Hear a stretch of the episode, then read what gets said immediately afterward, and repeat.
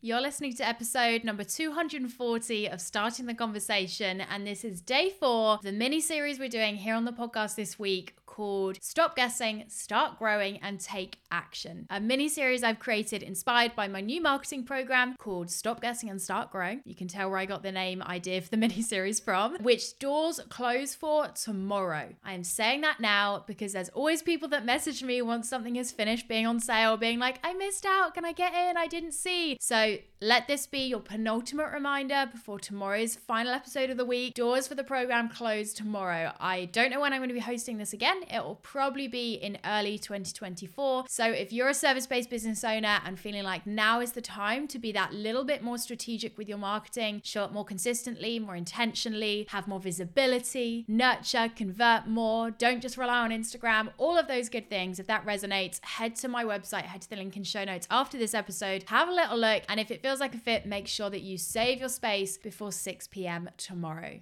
You've heard it here first. That is your reminder, okay? No one's allowed to message me this weekend saying that they missed out. Anyway, little reminder over. Let's get into today's chat where we are going to be looking at how to build brand awareness. If you have been religiously listening to this mini series this week, first of all, pat on the back for you. Love that you are so engaged. Second of all, you might have heard right at the start of this week, I think it was in Monday's episode, I talked about this survey that I put out earlier in the year. I put out a survey to figure out what you are all feeling and thinking about your marketing so that I know that whatever I'm creating is going to be as helpful as possible for you. One of the big things that came up, amongst many other things, within that survey, within your answers, was this idea of brand awareness. People saying, okay, I want people to know my business more. I want to be seen in more places. I want to be visible. I want to increase the number of people that know about what I do. And I love that as a goal. Every single one of you listening to this, whether you have the idea for a business or you've been running your business for years, I'm going to bet that you are so passionate about what you do. You are just desperate for more people to see it, for people to get it, for people to know about what it is that you offer so they can see your products, see your services, and ultimately experience the impact that your business exists to help people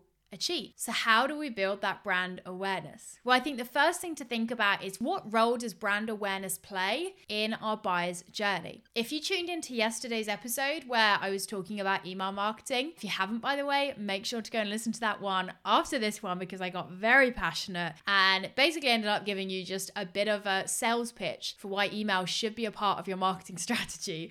So, yeah, if you're a little bit hesitant about email, that episode is for you. But something I spoke about within that episode is our buyer's journey. This idea that there are three stages that we have to take people on in order for them to ultimately buy from us. And when we understand our buyer's journey, we can think about how we are using the different elements within our marketing to facilitate that journey. As a reminder, or if you've not heard this already, the three stages to the buyer's journey exposure, nurture, and conversion. So you've got exposure as step one. That's where people find out about us. Nurture, that's step two. That's where we're building a relationship with people. That's where we're telling them more about what we do, how we do it, why it's great. And then conversion, that's the final step of the buyer's journey where, as the name says on the tin, we are encouraging people to buy or to take action. Now, when we talk about brand awareness, what we're talking about is that first stage of the buyer's journey, that exposure, that visibility. I love the word visibility. It's something I've been thinking about a lot actually in prep for hosting this course is this idea of being visible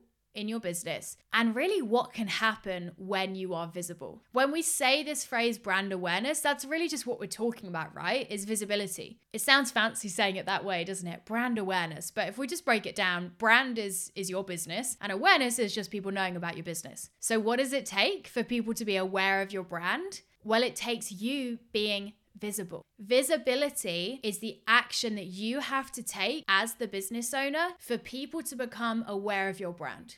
Absolutely, there will be some brand awareness that you achieve that is not to do with your own visibility. Maybe it's because your customers or your clients are raving about you. Maybe it's because of word of mouth or someone just, I don't know, somehow found out about your business not through you.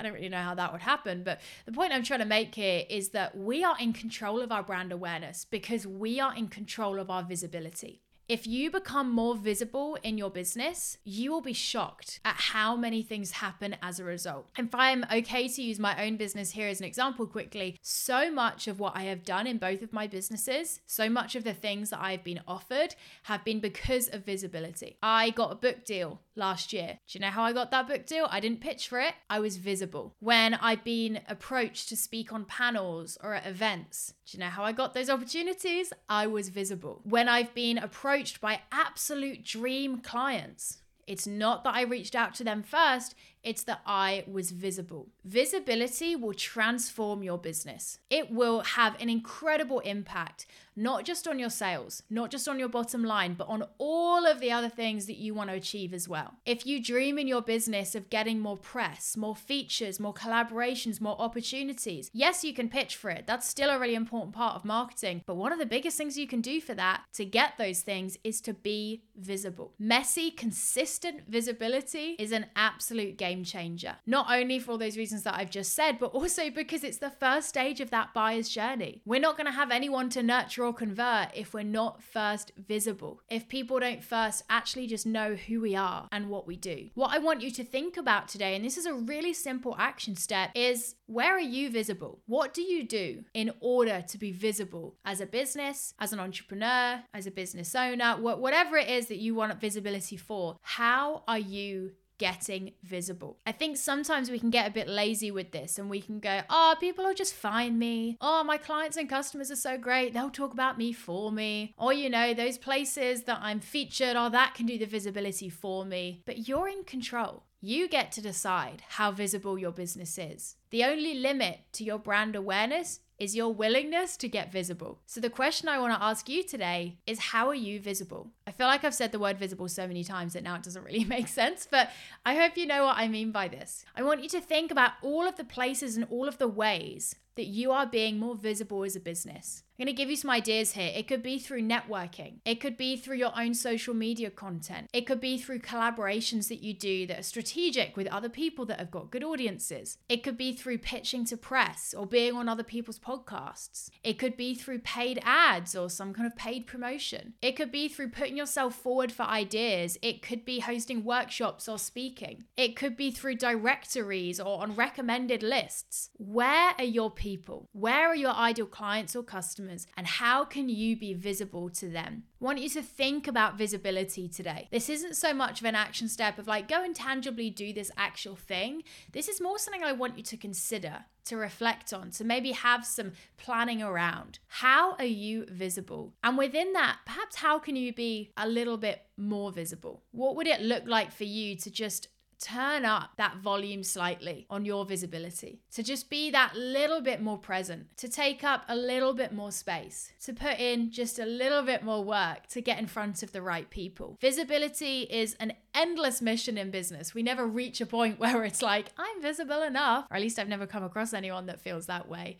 It is something for us to consistently be thinking about. And there'll be times in business where you really proactively get yourself visible, and there'll be times where you can just chill out a little bit. The beauty of visibility is it does carry momentum to it. So there is this amazing moment where after you've kind of put yourself forward for so many things and put yourself out there, people start to do the work for you. That's great. But unless you feel like you're in that place, what I want you to think about is how can you be more visible? How are people finding you? How are they discovering you? There's no point in us thinking about nurturing and converting if we don't yet have visibility. Do you have a website? That would be the big question I'd be asking you. Is there even a place that people can find out more about your business? I have to stop myself from just continuing to talk about this topic because, as you're probably telling with all of these mini episodes this week, I'm not really a 10 minute kind of gal. I like an hour. I want to get into these topics. I want to give you all the action steps and ideas possible, but I'm going to pause this chat here and I want you to go and think about this throughout your day. Maybe sit down with a piece of paper and brainstorm what are all of the ways that I am visible as a business? Or if you don't feel like you're very visible, how can I be more visible? Come up with some ideas